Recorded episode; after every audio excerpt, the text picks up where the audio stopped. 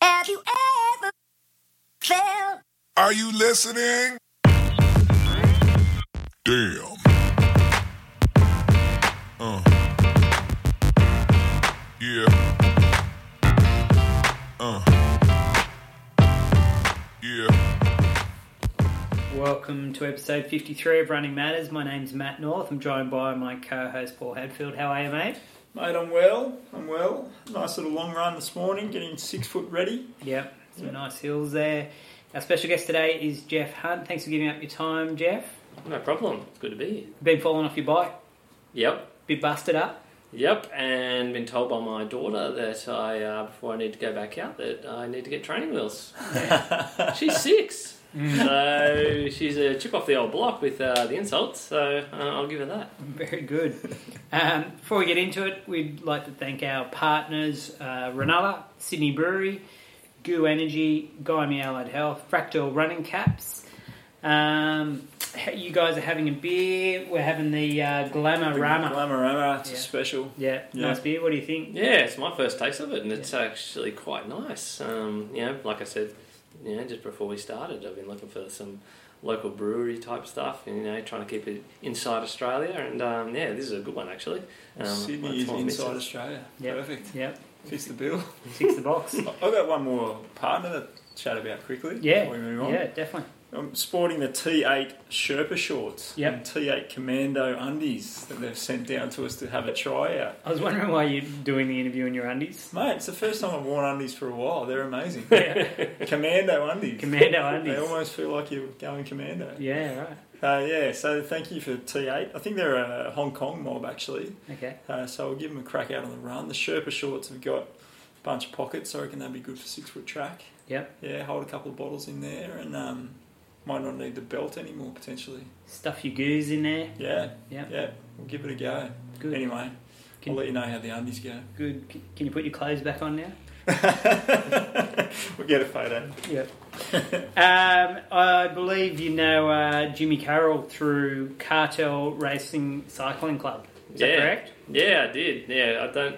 Um, it's funny. We were up- so I met him. Um, I think virtually. I think I met him on uh, via Strava when he had a bit of a. Um, I'm going to call it a whinge that I'd arrived down here in um, in the Shire because you know I think a couple of CRs of his disappeared and he was complaining about him a little bit. So knocked him off his um, perch. yeah, I said oh, I'm not in that much of a tip-top shape, so uh, you, you know, your CR should hang around for a little bit. But yeah, so um, met him um, that way, and um, yeah, then when I um, probably a bit more formally once I um, joined Salo uh, Cycling Club, and um, and then um, yeah, ended up jumping in for the yeah, the Cartel Smash Fest. So tell us a bit, bit, bit more about the cartel. Where, where are they based and how many people are in their group? Well, me asking asking me that question, um, being the newbie to the group, and not entirely sure how many. I know I got, um, a- and we're we're sort of all based around the around the Shire area. I think there's a few that sort of float uh, in and out of the area. Um, we meet, um, you know, down on Currant Point Road a couple of times a week. They have a couple of different beach rides as well. Um, it's not limited to you know the cartel group members. You know, people come in and have a bit of a bit of a spin. Um, when we get out there on our Tuesdays and Thursdays, um, I think I've been at the long end of a train in about 18th position, and we're just hammering along. Um, the part that you know we've got a bit of a you know WhatsApp group chat that, that we have going, and um, you know I'm putting my feelers out there. I'm being a little bit tentative in terms of what I put in that conversation because you know I was trying to feel out how their uh, what their sense of humour was like, and if they were similar to mine. Turned out they got a lot of dark humour, Yeah. which is right up my alley Yeah. and um, they just love to have a laugh at anything. And, and you know, it's funny. It, it, it's very um, uh, relaxed but competitive at the same point. And um, yeah, so so the great group of guys to hang around with. So Oh, yeah. I- I've heard it's uh, full of injured and retired runners. Is that true?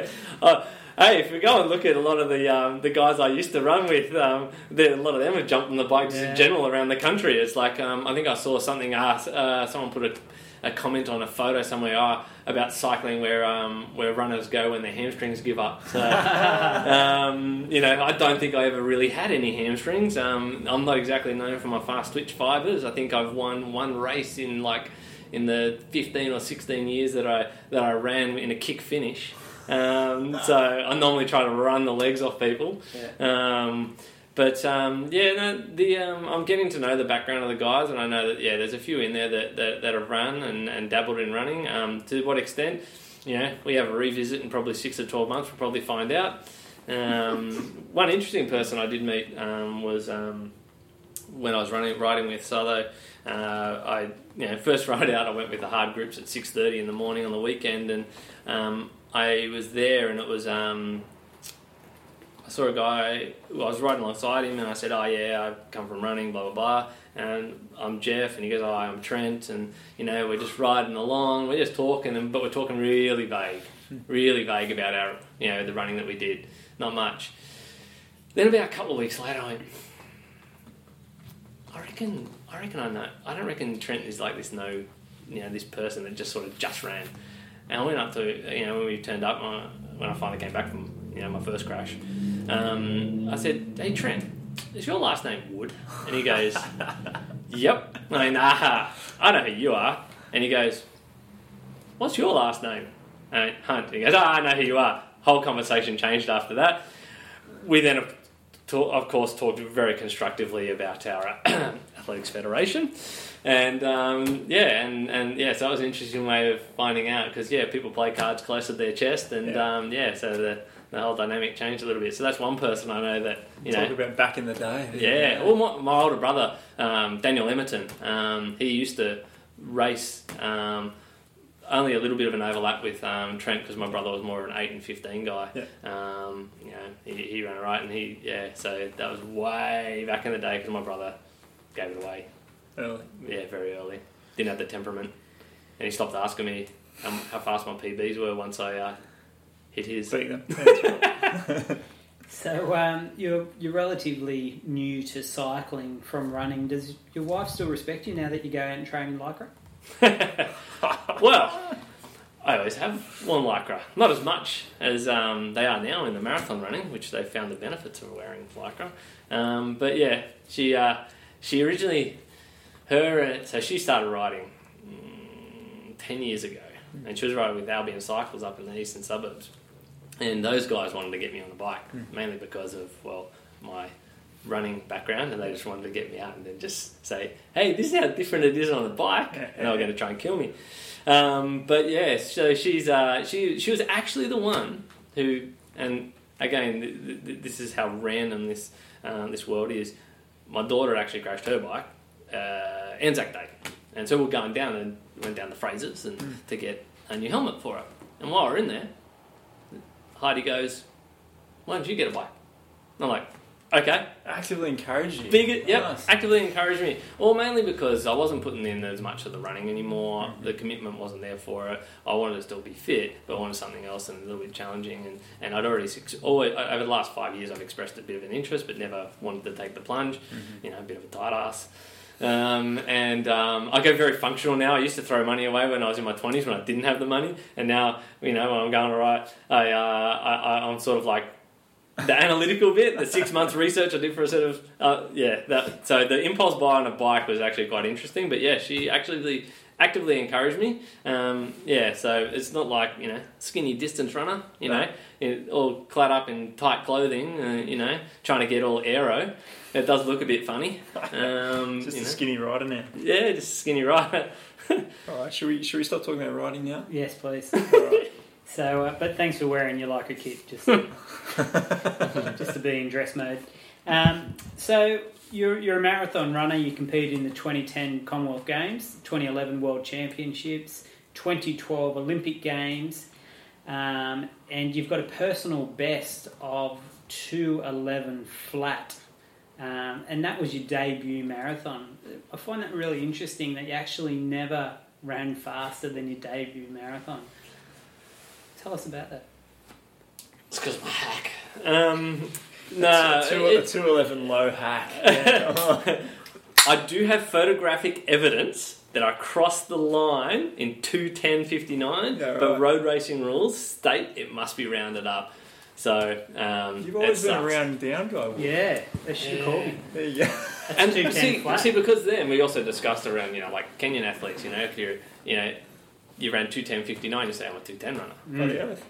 Not, 210 not, not, not, not a 210.59, I'm a 210. Yeah. So, um, yeah, I actually, um, there's a bit of uh, discussions and um, that I'd read um, not long after. Because I had that fear of, I don't want this. Because the stars and moons and everything just lined up that day. Everything just went so well. Um, is that to not run faster than my first marathon, um, I was paranoid about it. Um, and there's actually been a large number of people that haven't done it, uh, ha- like have not run faster than, than their first. Um, and what happened, I guess, with me was um, uh, that, and I, and I, I kind of think back and say I'm probably a 213 runner who got the dream run. Just happened to be in my first run, which made me a 211. So, you know, when you talk about consistencies, around a couple of 213s, a couple of 214s, which Mm. probably makes me more of a 213 runner. Um, but that dream run happened to come on my first one. Um, I think there, in in essence, there's probably bits that um, I might have overtrained a little bit too much, overthought it. Um, my second city one, so I overtrained definitely before Com Games. That was not fun. Um, I hit 17k and was done for me. It was the most boring course though, trust me. It was like two and a half k out, two and a half k out, uh, back, two and a half k out, two and a half k back. It was horrible. Sounds amazing. Yeah, at least you went out a different way each way, so um, you started in the middle. Um, and then for uh, Beppu, I went back the following year, and basically I ended up I, I ran two thirteen solo, um, and a couple of the next races. Um, that was pretty much what had happened. Um, I didn't get that. My first run, I sat. Uh, Marty Dent was running it with me, and I think Brett Cartwright was in, in that race as well. Um, funny story is beforehand because I came from a track and cross country background. I mentioned I mentioned cool down before the race. They laughed and said, "If you can walk to the bus, that's your cool down." Nice. And I'm like, "Holy crap! What do I got myself into?" Um, but yeah, in that race, in that race, um, the the pacemaker we had just reeled off um, oh I think it was, just reeled them off, um, and we hit uh, halfway, you know, 65, 57, um, and then it was after that that I started getting antsy and pushing the pacemaker in the in the back a little bit. Um, Can you do that? And yeah, well, Little evidently you can. Faster. Um, uh, and because he was the only one that was left in because the two Japanese guys had pulled out. Um, but yeah, basically I got to sit there for almost 25k, and all I had to do was just focus on the back of singlets, completely switch off my brain, and just every time you know the drink station come by, I was like, oh, drink. You know, Mm. go and get it, and, uh, and for to hit that, have it like that for 25k just meant because your mind you can only concentrate for so long, right? And I learned that in subsequent ones is that when I ran the solo the following year, um, because I just ended up in no man's land, um, after about an hour and a half, I started my, my, my concentration started to wane. Um, and then yeah, at 27k, um, I was like, nah, and I took off, took off on the on the on the guy. Um, I've got I've got this I've got this race up now. Finally, I got it uploaded on Strava, so Split, splits can be checked. Nice. Splits can be checked. Um, ironically, I took someone's CR that they put on it, and it was one of my training partners, Ben Moreau. Um, he hasn't contacted me, and I know he will have got the email to say you lost your CR. So that was quite funny. I expected it pretty soon because you know everyone gets defensive. He's But- seething. Seething at yeah, he's plotting his revenge. um, but yeah, so um, yeah, took, I took off um, and um, basically just launched. We were at 30k. I was a minute 10 behind the leaders, and um, and just proceeded to reel them in over the next eight and a half k. Um, I remember distinctly. I hit my split at 30k, and then I looked through the next 31, 32, 33, and I hit 33k. My split for that time segment was 854 right? And I'm like, "Ah, I need to slow down. I'm going too quick. Settle down, settle down, settle down. And I was like 1506 for that 5k. and Then I caught them. Um, I should have. I, I promised myself a breather. by the time I got to them, and so I caught them, and I had a breather, and then those guys could have looked around and went, "What?"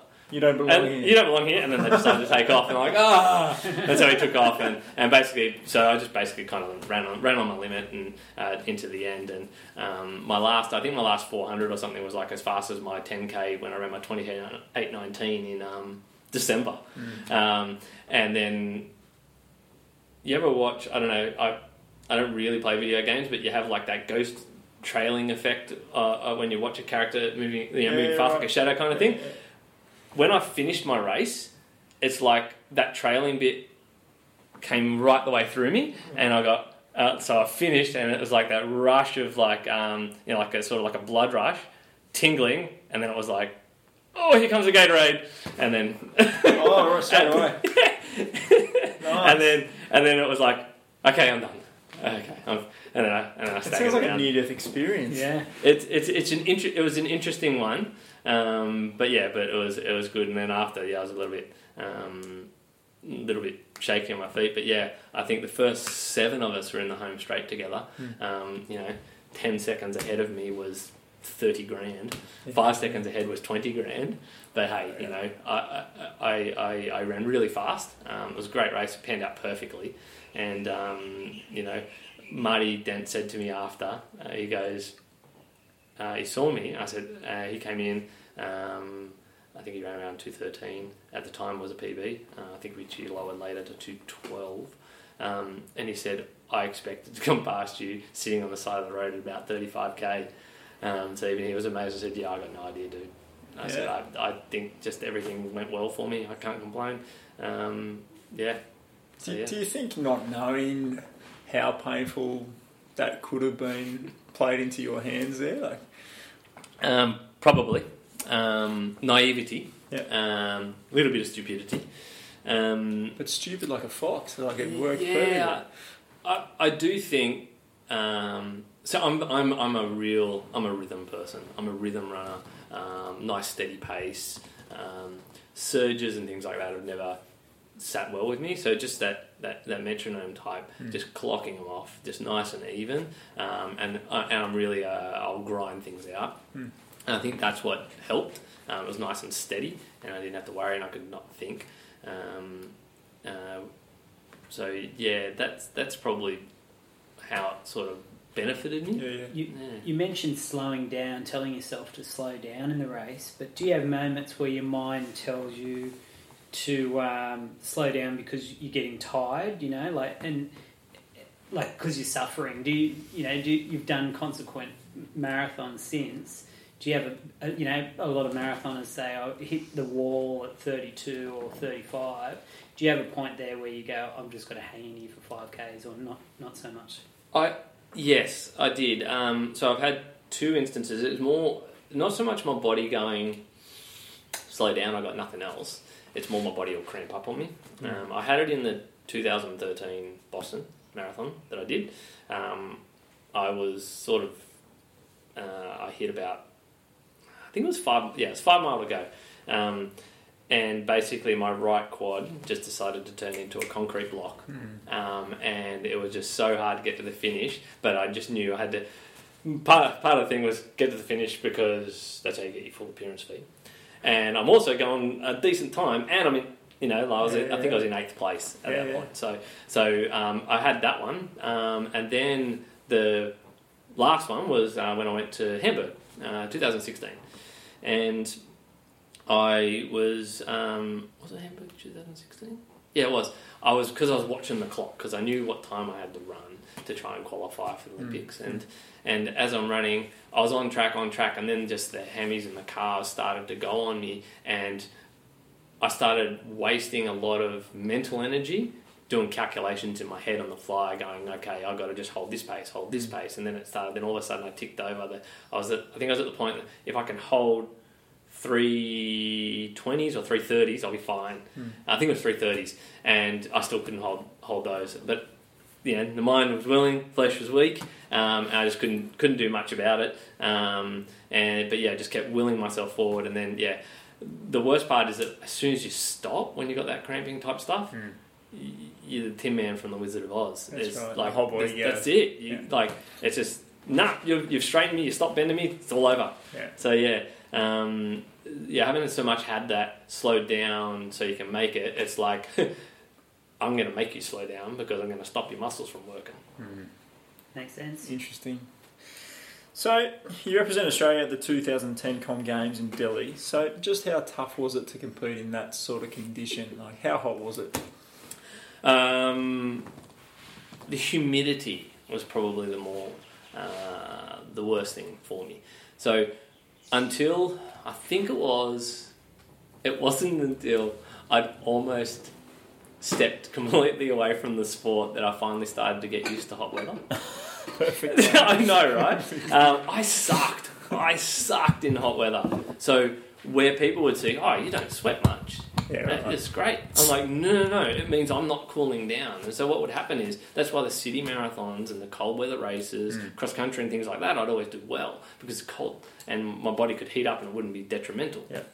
Um, but then go and race in Delhi and I'm like, I'm barely sweating. Um, so I'm not cooling and um, it's just killing me.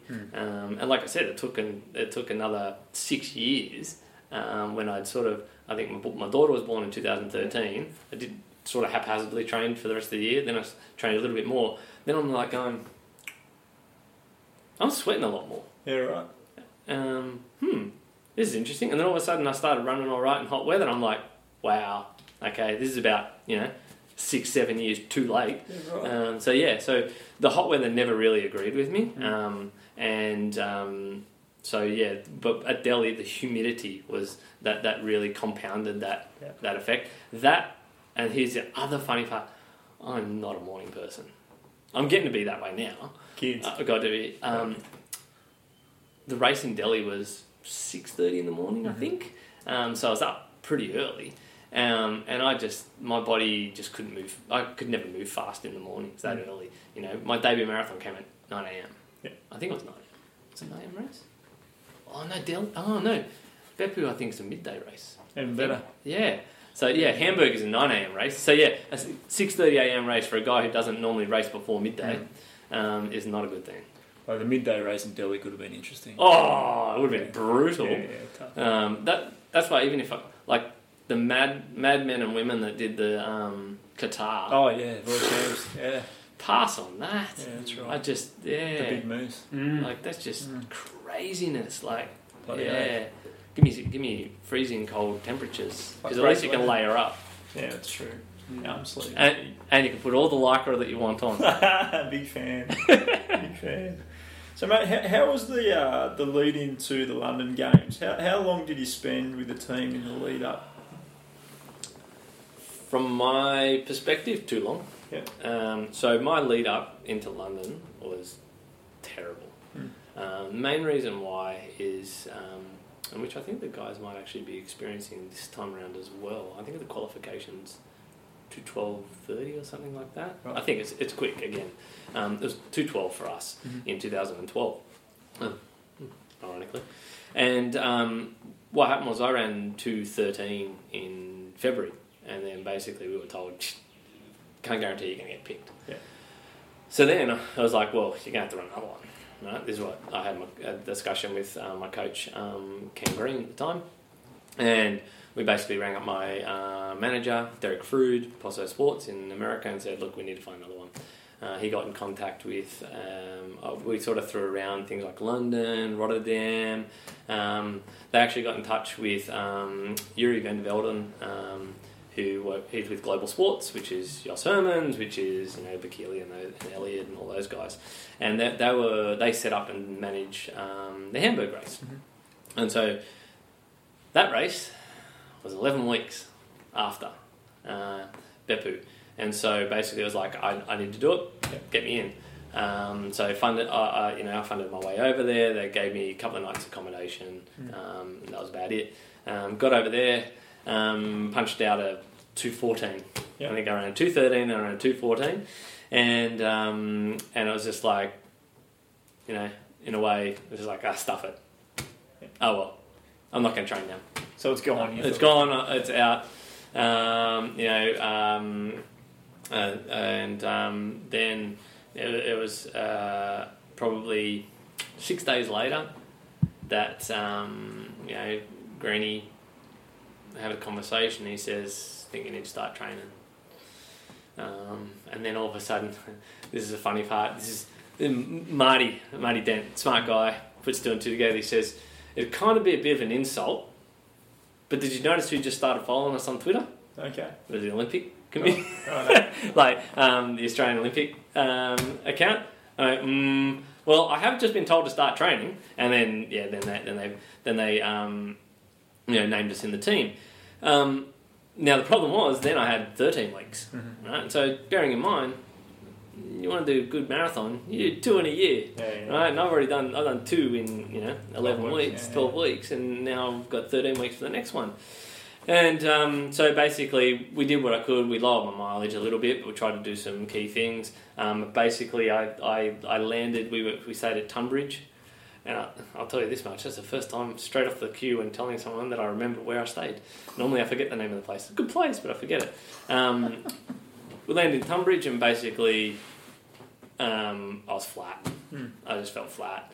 And how Um, far out from the games was that? Four weeks Four weeks. four weeks, um, you know, which was longer than I'd, I'd like to go. I like to go over a week before, but there's Yeah. a few other things that they've got to do, um, and so you know, I had a few robust conversations. Um, uh, I would have liked to have just, you know, because I also work full time as well. Always have worked full time. Um, you know, ran my debut as a you know full time person working 40, 45 hour weeks um, in technology. So it's IT, and I'm an office worker. I'm not going to pretend I'm a labourer.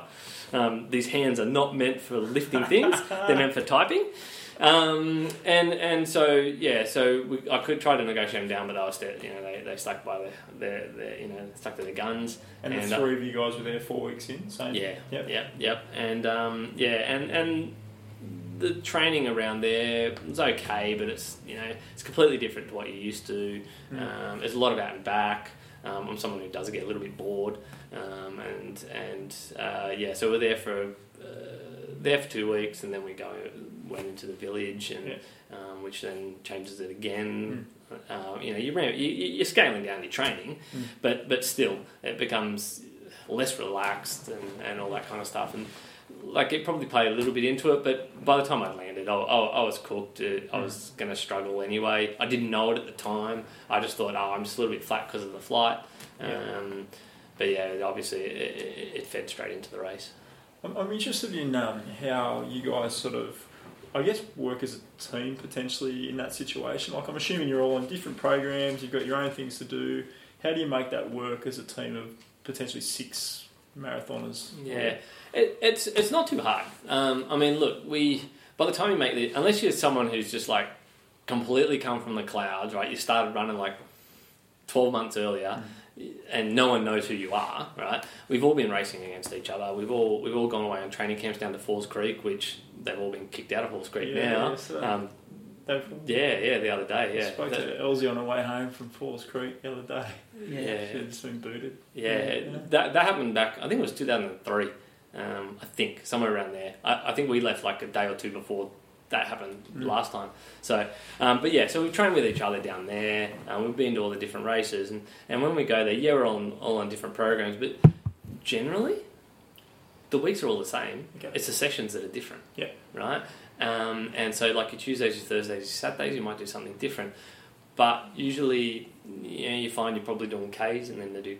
You know, you just jump in and do it with them. Um, but every other run, you know, that you're doing, you, you just jump in and train together.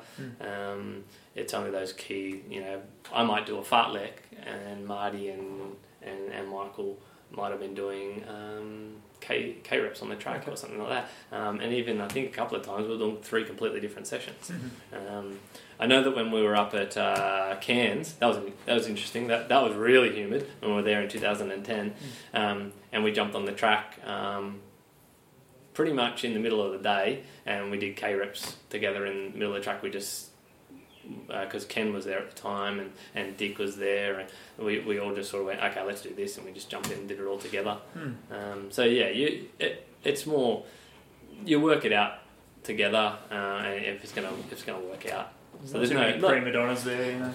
no, no, no. They're all the sprinters, Of course. Uh, no, I got mates all the way across the across the sports, but yeah, No if- though. uh, uh, the um, the, the the long jumpers. They're the laziest. Chris. Noffke. Chris Noffke.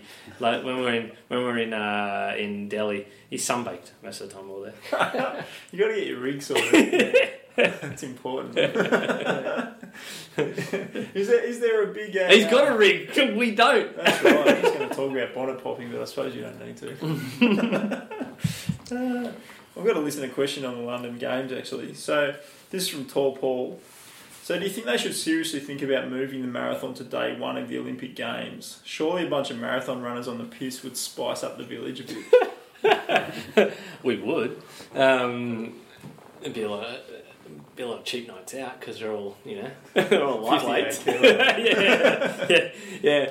Um, you know what? Um, the part that I'm disappointed at, and which really annoyed me for mine, was the fact that we didn't get to finish in the stadium. It's such a such a historical thing that you to finish in the stadium. Um, you know um, that the last day, it's the culmination.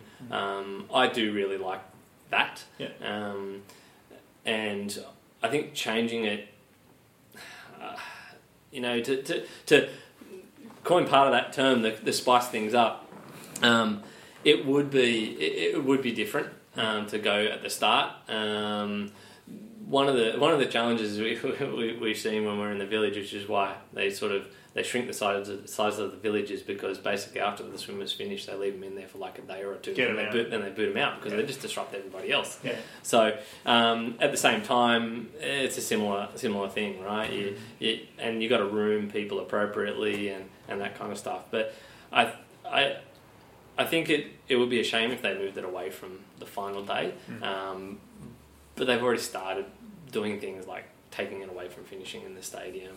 Um, and I think they're even moving Tokyo Marathon away from where everything is. So like, uh, yeah, I, I think they have. To make way for the skateboarding competition, or the um, I don't know, was it? sport climbing, Yeah, surfing. like there's, Don't there's, some, there's some inter- there's some interesting um, in- inclusions, but you know, um, I've always been like the esports. yeah, you know, and this will be a touchy subject for people, um, but like some, yes, but not all. And like, I know it, it, it's a very it's a loose term in terms of calling it a sport, but then what do you call a sport? Golf is a sport, Yeah. snooker. And billiards and stuff like that. They're a sport. Darts. Some of, Field the, some of them are more higher skill based than um, they're, they're more skill based. Um, but at, at the end of the day, we're, we're not the people that are in charge No, of it. Um, and you see things like um, petitions and money that gets thrown around. Oh, look at the FIFA thing that happened, That's right? right. Um, money talks and bullshit walks. Well, the fact that soccer's still a sport as like this bastardised under twenty three event at the Olympics. Come yeah, on. I think they're allowed uh, four people, four four people that are that are over twenty three. Yeah. I think, or something like that. What Yeah, a hoax. It, yeah, I, I don't get it. I will tell you something though. When I was in, when I was in the in the village, um, you're talking about these are the best people of their sport in the globe, right? And everyone, you know, the general population would be, they're the elite guys. Mm. Yeah, guys. There's the one percent, and then there's the one percent of the one percent. Yeah, right. I remember walking around in the village, and I saw Kobe Bryant there. Thirty people following him Just milling just around. groupies, Yeah. just hanging around, and it's like you've got the best athletes in their sport Yeah. that are following you around like a Still groupie. tugging jerseys. Like yeah, they're, they're the one percent of the one percent, and it's just like a whole nother level. Um, these different guys, so um, there, there's even that pecking order. It's, it's just amazing to see. Sounds like, like your entourage, Wolf. Yeah, Thirty people. you get used to it. I've got a uh, another listening question. It's uh, it's from the judge, and he wants to know if you've had any successful marathons after having a couple of beers the night before.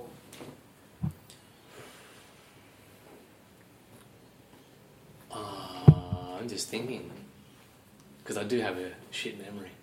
Um, I'll, give you a good example of that in a second. Um, no, I, so one of the things uh, which um, a lot of my training partners used to not um, kind of didn't believe me, but then they when we went away in training camps, they saw it was like, you know, I wouldn't, I, I, I would actually drink, you know, so like one or two beers every sort of week, right? So I wouldn't let it inter- I wouldn't let my training interrupt. I, I generally had a well balanced diet and that kind of stuff, and um, and so the one thing that I would do for races is I I wouldn't drink the night before. That's it's about the uh, that's about the only thing. Um, and uh, and for a marathon, usually what I do in the days leading up is I cut right back to simple foods.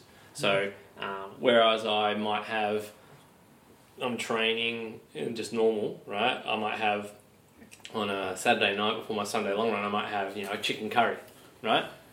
I might still have chicken. I might still have rice, but it's basically plain. That's what I would have. Um, one of the things which uh, Jeremy Roff, who I used to train with, he um, he said when he was at World Cross Country and he watched Bekele sitting there before his race at lunch, I think it was, just eating hot chips. Yeah, right. Kind of like the Usain Bolt thing where he Yeah, ate yeah, chicken nuggets, yeah, nuggets, eating yeah. hot chips, and I was like, ah, that must be all right. Keep it simple. Yeah, keep it so simple foods. That that's more what I did. So yeah, um, yeah, no no no beers the night before, no alcohol the night before, no no complex digestive stuff the night before. Yeah. That's probably about the the most OCD that I got. So So, like to be elite at your level, it, it requires a certain amount of sacrifice. Did you pick up any unhealthy habits with this obsession, such as overtraining, uh, eating disorders, or giving up alcohol? well, we already highlighted. I never gave up alcohol. Well. Um, eating disorders only if you classify, you know, eating the horse and the jockey, because I just eat like a trooper. You look Um, like it too. Yeah. Oh, people get so annoyed. my, my weight has fluctuated. I, I think. I think at the moment I'm weighing in at about 59, 60. I'm, I keep. I keep hitting that 60. I want to keep it under.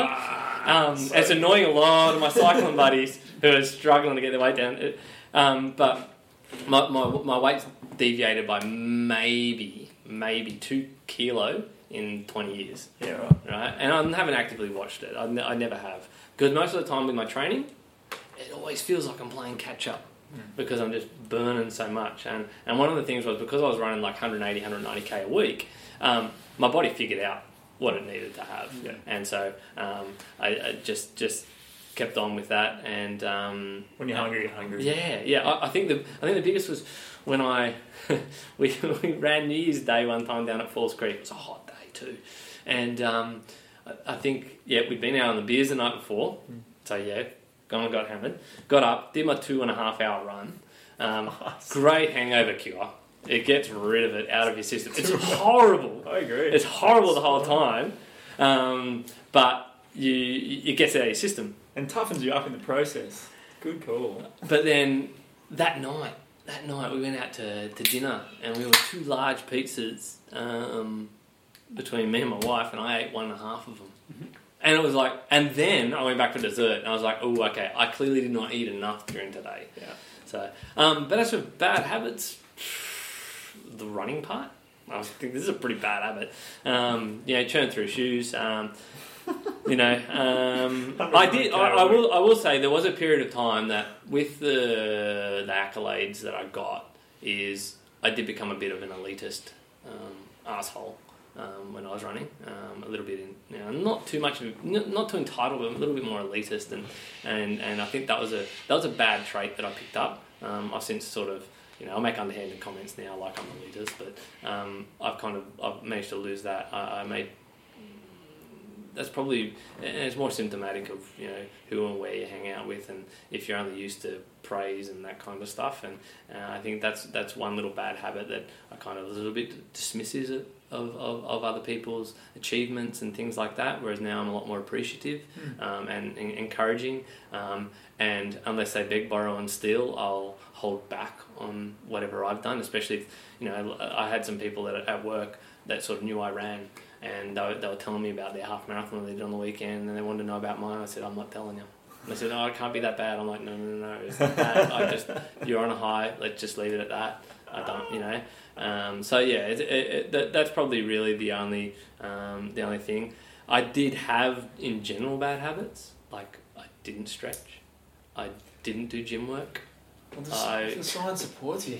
No, no one stretches. The, Don't worry um, about it. the, So, But I, did, I, did, I didn't do gym work either. And the funny part is, not long after, so basically I'd finished my running at the the high level that I wanted to do, and then I started doing gym work, and I went back, going back to my chiro who I'd been seeing weekly, like through my entire career, mm. which was basically keeping me able to run. And I turned up, and he's like, "You look okay."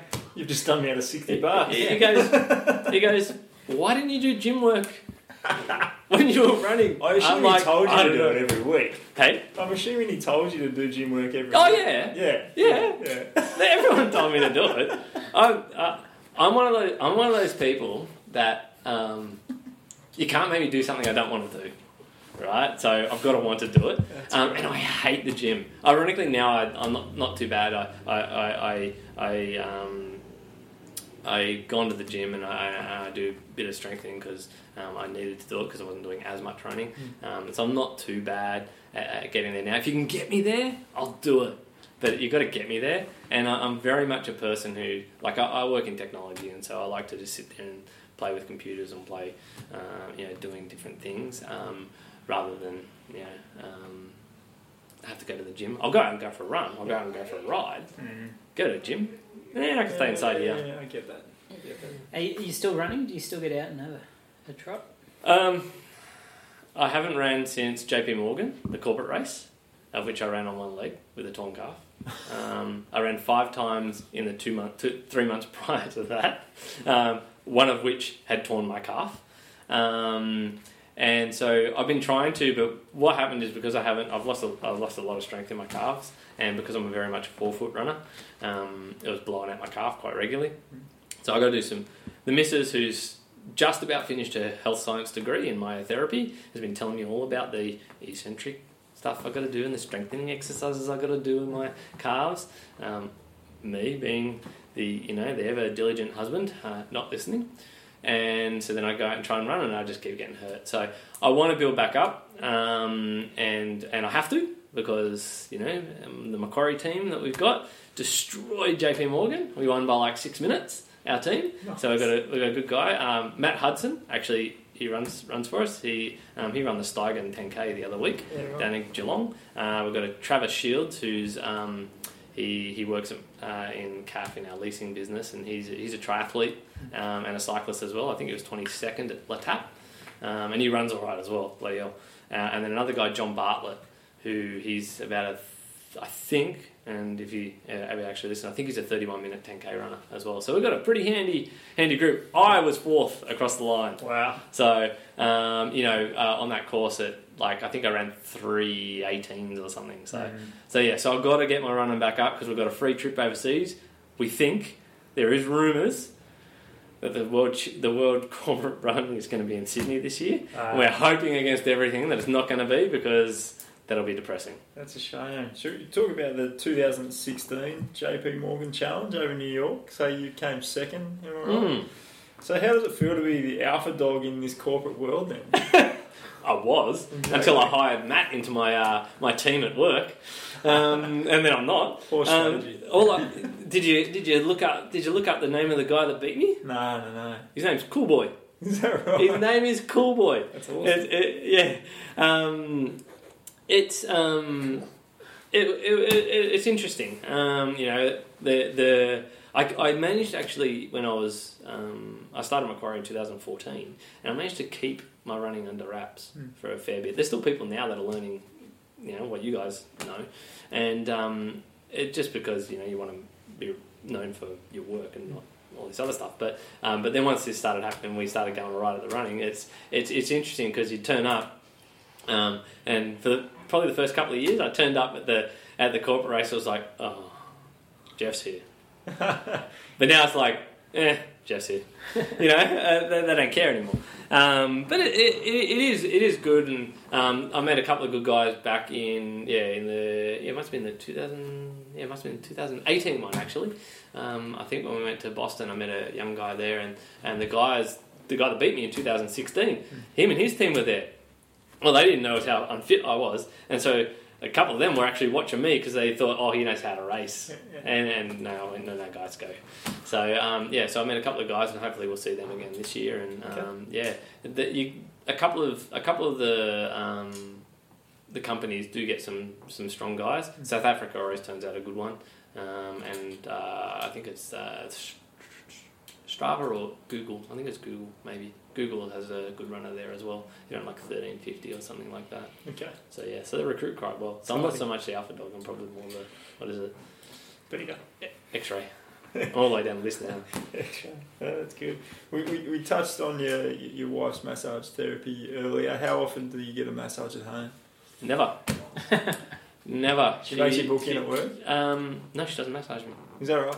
Yeah, so, well, when I want, like, because normally after training or whatever, it, was, it just became too hard, and then obviously she's not making money from it, from it either. Um, before our daughter was born, she did. Um, she gave me, uh, I get like two to three massages a week, Okay. um, up until about, yeah, so it was like up until the Olympics.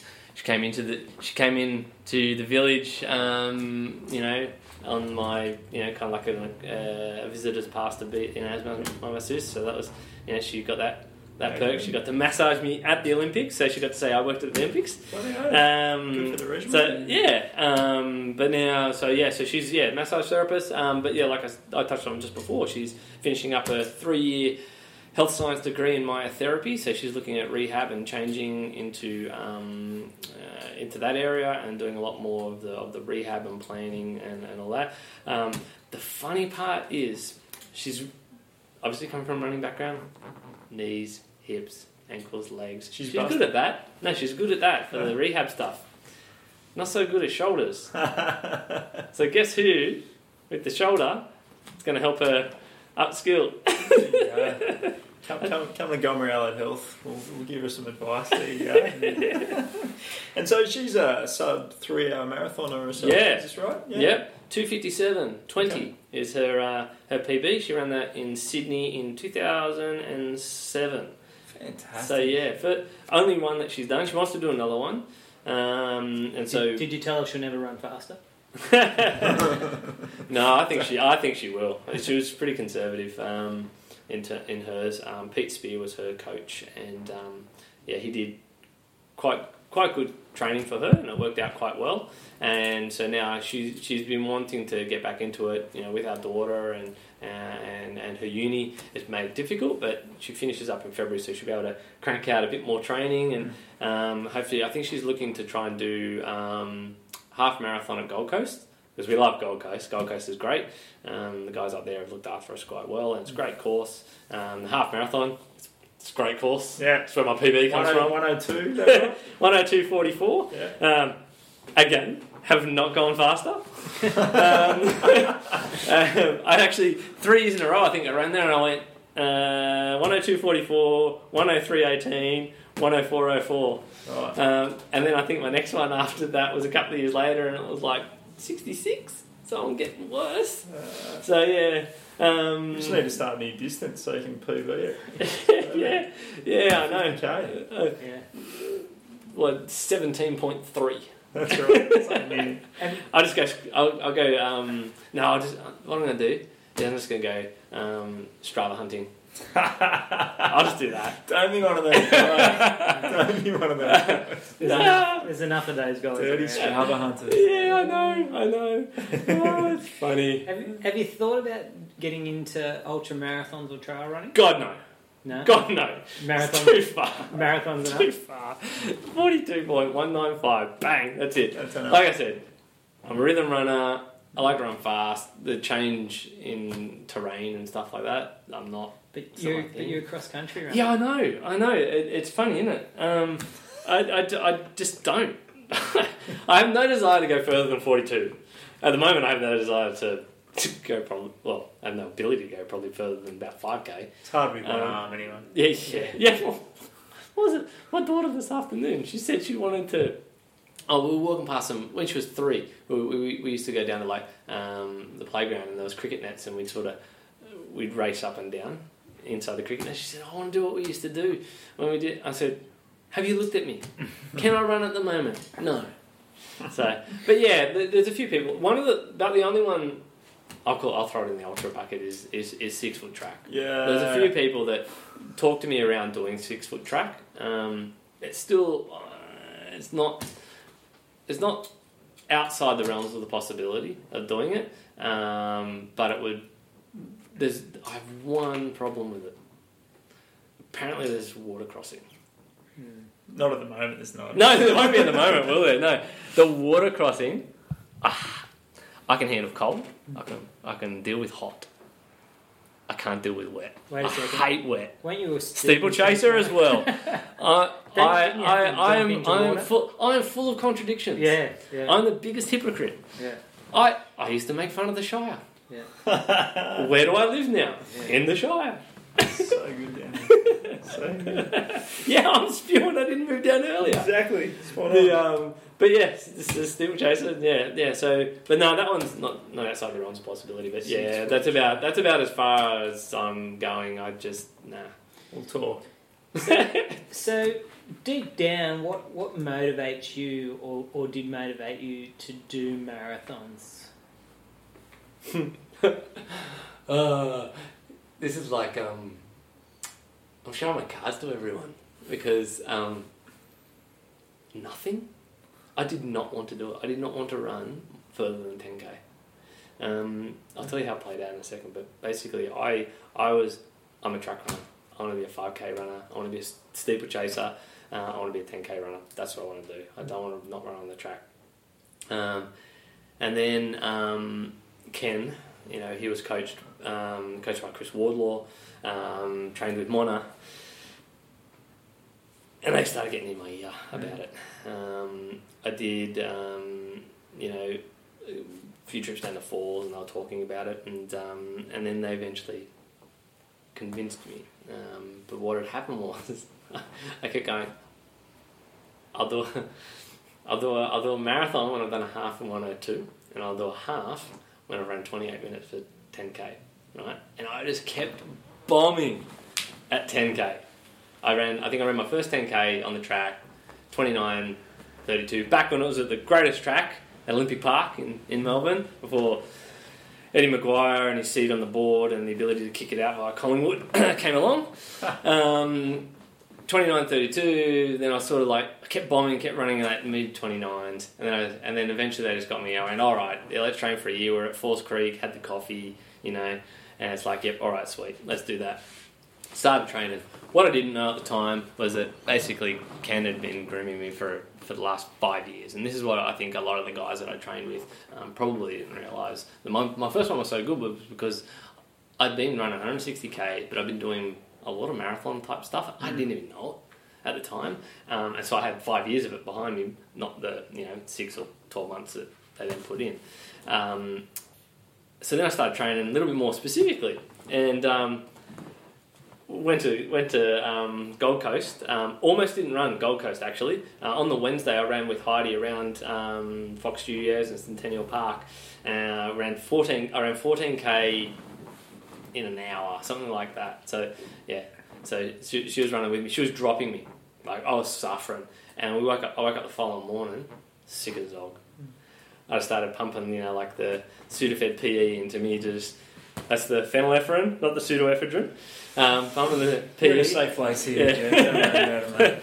But pumping that into me, just I was just like taking it, and we were like going, oh, almost not going to fly up, not going to fly up. And then we're like, oh, let's just get on the plane, we'll go up. So I flew up. I think it was the Friday, you know, because um, get up there, slept 14 hours that night, woke up about 11 a.m. on Saturday. Um, we go out for a 5k jog. I'm like, oh, I think it's, I think it's gone. Okay, and I'll wake up tomorrow morning. It's probably come back. This, yeah, probably the calm before the storm. Woke up, boom, ran fast. I went, oh well, there's my 102. A few months later, go and run Zatopek. Oh, there's my 28.19. There you go. And I'm like, oh. And then I go and I run my marathon, and I was like, sure. Well, thank you for thank you for convincing me to run a marathon because it seems as though it was the right thing to do. Um, you know, so I was very appreciative that they did, and then it ended up becoming you know quite you know illustrious for me. There So you you know, it's like how a Star Wars story. yeah, it's how it works out. Like I never would never would have chosen off my own bat. I just looked at it and went far, too far. That is a long way. Hey, mate, you, you came eighth in the prestigious Boston Marathon in 2013. So this was also the year that two bombs were detonated Mm. near the finish line. So can you tell us about the mixed emotions associated with that particular race? Um, well, I'm assuming you're after the perspective after, um, after the, those things. So you know, obviously, it's always a good event. It's I think it's I think it actually is the oldest marathon getting around, um, and it's and it's a great event. Like 26 miles of these people, especially when you go past the university guys. It's like I think we started at we started at nine, and you go past the university guys. Um, it's maybe 10:30, I think, maybe 10.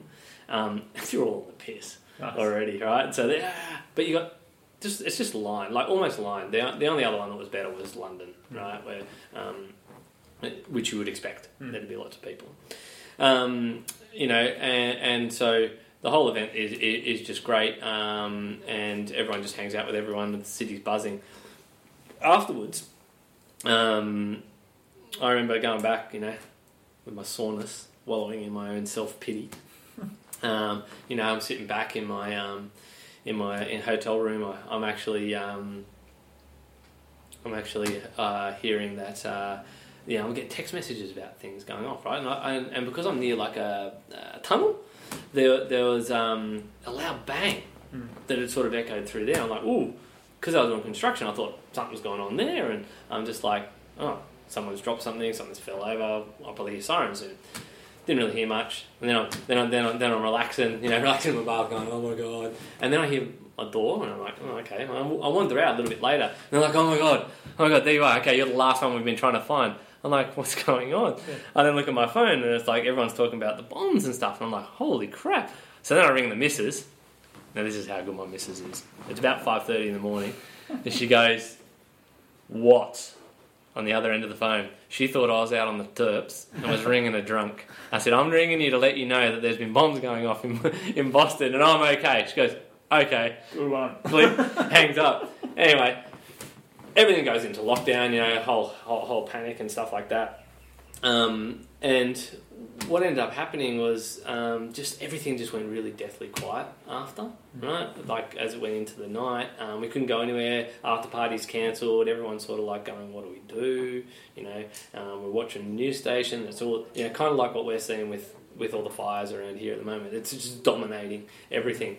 Um, you know, the I call it, the, you know, like the, the, the military and stuff. They're out. They've closed off whole blocks of everywhere that you used to go. Um, so it really turned a, a dampener on it. But what was good was that walking around and going to the other shops, people were just sort of getting on with their day, and they were just getting, you know, doing what they would normally do. Um, they were being positive. They were being upbeat, um, and so you know they, they sort of um, you know supported each other and that kind of stuff. So yeah, it was really it was really eerie feeling for for a city that was really like buzzing to just it was like a light switch, like it was like someone just oh yeah anyway I just turn the light off you know? It, it was literally like that. It just happened um, so yeah it, it, it was really really crazy my, my, my manager had been actually looking out his window and, and then felt the shake saw the thing and went well, I'm just going to move away from the window right now and then we went and checked out things and yeah Amazing. yeah really really weird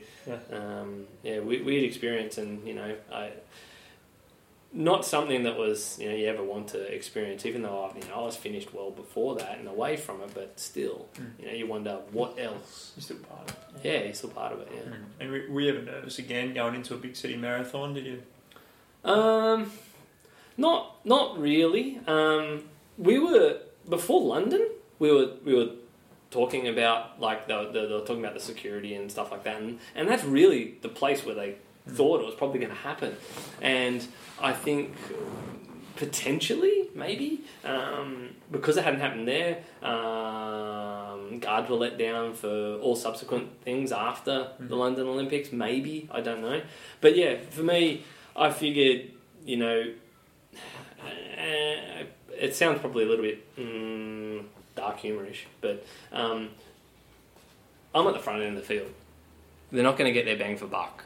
Right? They're going to be going through the masses, right? So they're going to wait. So for the large part, I'm going to be a lot safer than the rest of them because I'm not running with one or two hundred people around me. Yeah. Um, unfortunately, that is the way that they think about it. I'm sure. Um, so yeah, Yeah. All right. Let's lighten it up. Let's lighten it up. Yeah.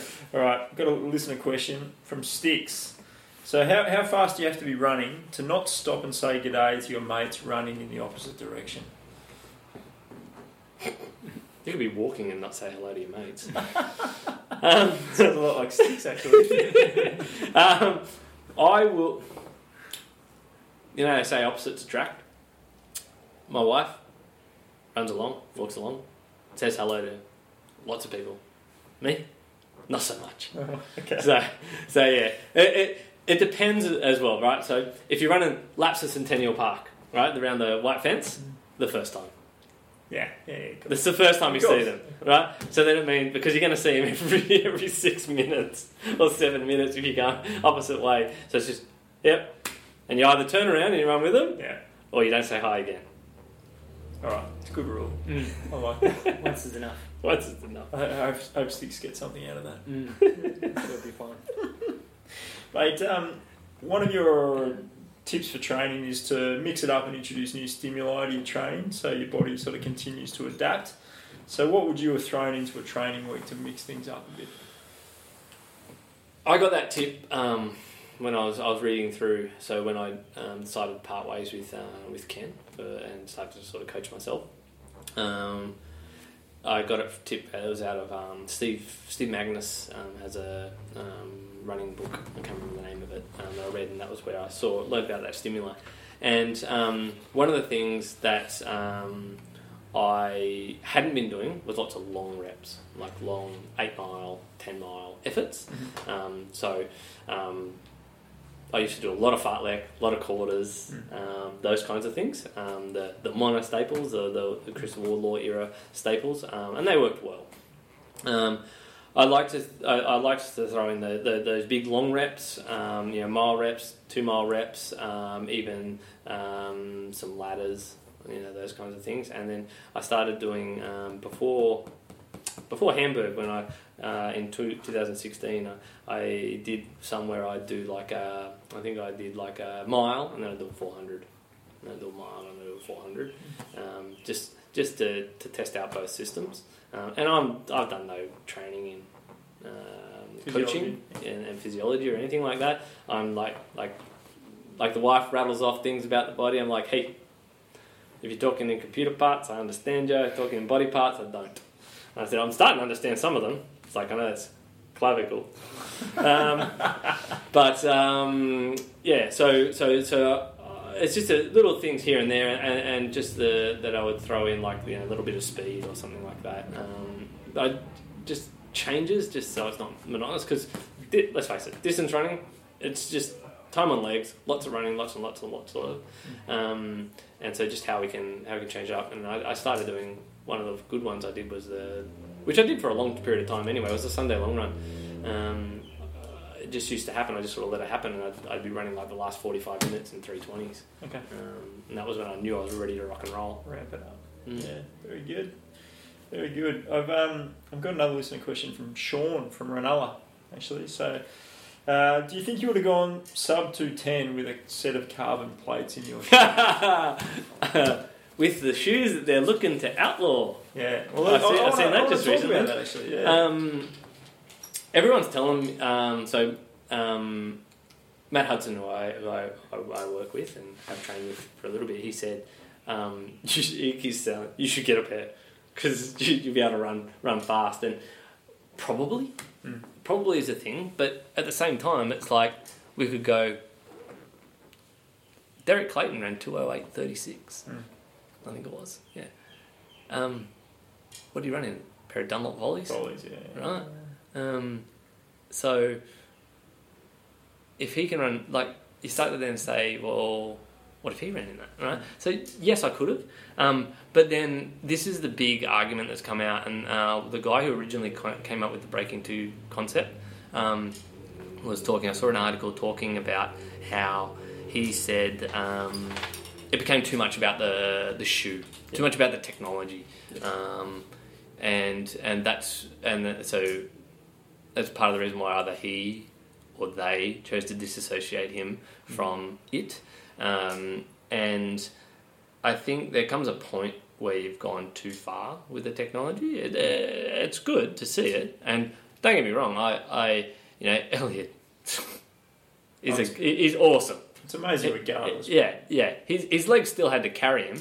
Um, it reduced the fatigue, right? And and, and that's and, and it's helped him in that manner. Um, so he still had to do it. But at the end of the day, you're seeing lots of people that are experiencing. And I even read a- read an article. No, it was on. Uh, it came from Brett Larner, who I know um, that runs uh, Japan Running News.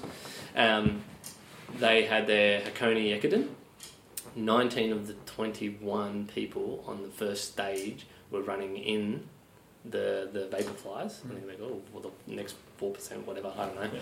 Um, and um, they just smashed all kinds of records. Like four of the guys, four or six of the guys went under the, the, the course records. One of the guys apparently ran 21.4 K. He went through the half marathon split in 58 35 right? I think there's a bit of downhill to it right? But still right? So now everyone's getting on board. And there was a girl the girl who ran 214 the night before she wasn't going to wear them Mm.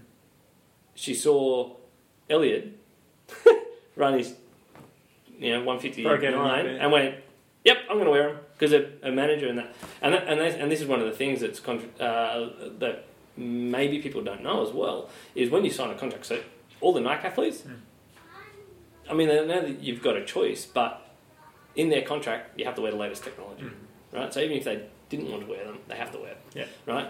They're going to want to wear them because you don't want to give away to somebody else. So it is an interesting um, scenario. Um, but yeah, you, when, the way you look at it, you go all the way back, you know. But I like the Derek Clayton one. You know, he ran in Dunlop volleys, right? He can run 208, 36 in a set of volleys.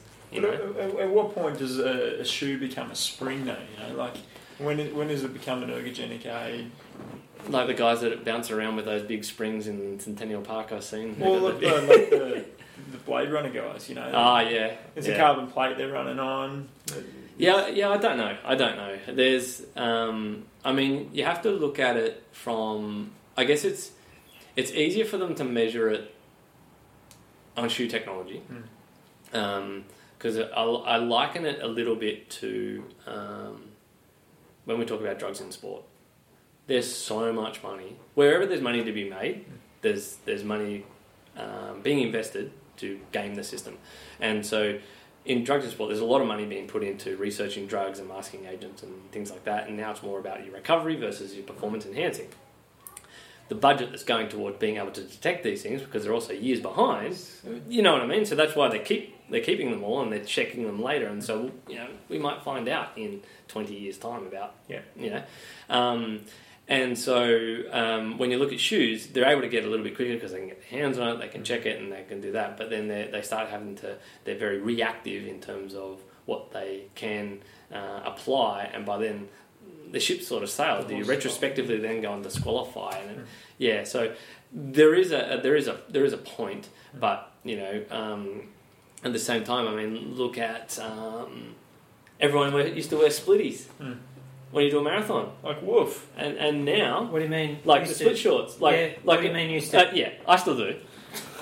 the um the the uh, uh, I think it was there was Elliot uh, and then you saw Galen Rupp doing it. They're wearing short tights. They've got um what's the tape? K tape. Yeah, like that, the stretchy tape, not the not the sticky tape, running down the outside of their cars on their arms to sh- stop the wasted vibration. Right? Is that illegal? Yeah, it's You know what I mean? It- it- there's such, and th- and this is the thing that we talk about.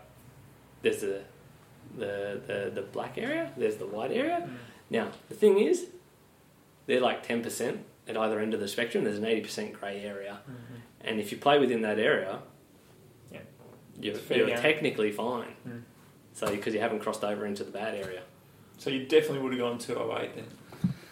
Oh, you know, I probably would have broke two first. You know, now look. One of the things I, people ask me, like, if I, I, I never reached my full potential because I never wanted to be. Um, when I finished my career, I didn't want to come out and be basically bottom of the line, trying to figure it out in the world and earn money and all that kind of stuff, right? So I kept working, right? And so I never worked full, t- uh, ran full time, applied myself hundred percent, which I'm happy with. I'm fine with that.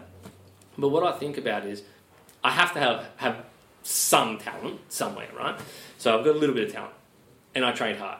Now there has to be a lot more people out there that have got more talent than me, apply themselves a lot more than me. So then when I look at the times that are running in front of me, there's a lot of legitimate times. So, you know, um, right down to your 206, in, you know, maybe your 205s as well. There's a lot of legitimate times in there, right? When you see like, you know, a billion guys in one race run 205, yeah, okay. I put question marks over a number of them, but the evolution says we have to be able to get faster, right? Uh, I mean, I'm I'm looking at a lot of the like Brett Robinson and and and um, Jack Jack Rayner. You know, these guys they're, they're running right around two eleven, right? I think they can run faster. Um, Stewie McSweyn is who I want to see. I'm afraid my Australian debut is going to go Yeah. to him. Um, I think he'll run really quick on his first one. Um, he's got the engine for it. What he needs to do is not leave it too long. That's my opinion before moving up. But the trouble is, look how well he's going Yeah, on the yeah. track. Um, and so the natural evolution is people are going to get faster. Um, would I run faster? Probably. Um, but it's ultimately, um, I still would have been hindered by myself anyway and, and how much I put into it as well. Mate, I want to finish off on a quote of yours, and I want you to dispel it for me. It says, "Funnily enough, these days I enjoy my work a lot more than I actually enjoy my running."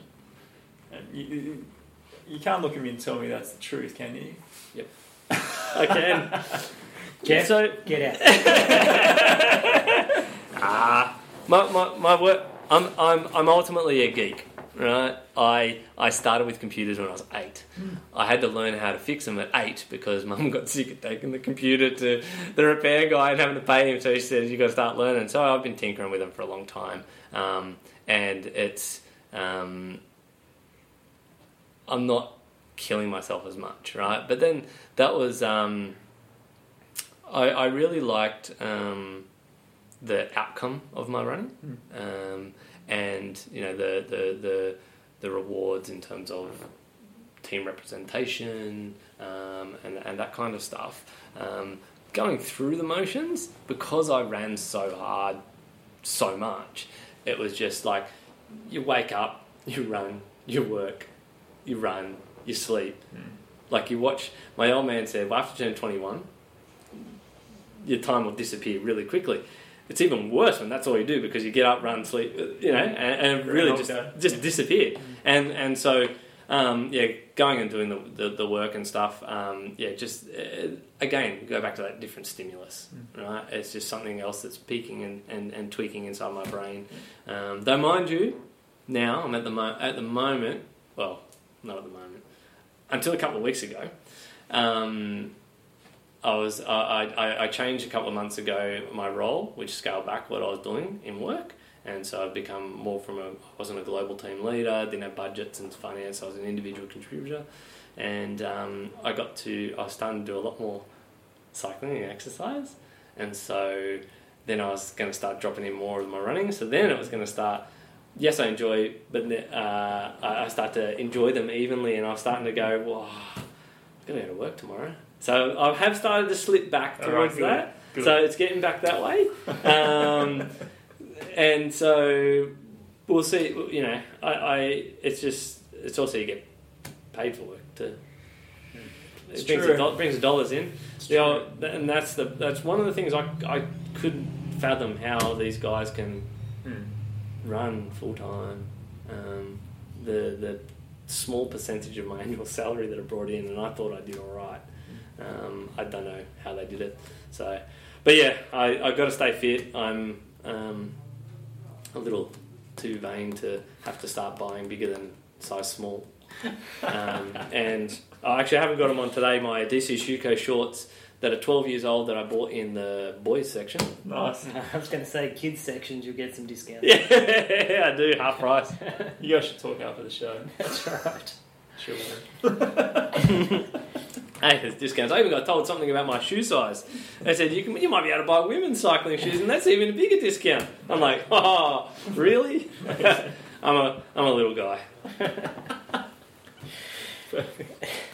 Mate, thanks for your time. It's been a great chat. Um, just to uh, to finish, we should remind our listeners to head into Renala and mention Running Matters to get a ten percent discount. Uh, GU Energy, you can use Running Matters discount code to get a fifteen percent discount, and same with Fractel running caps.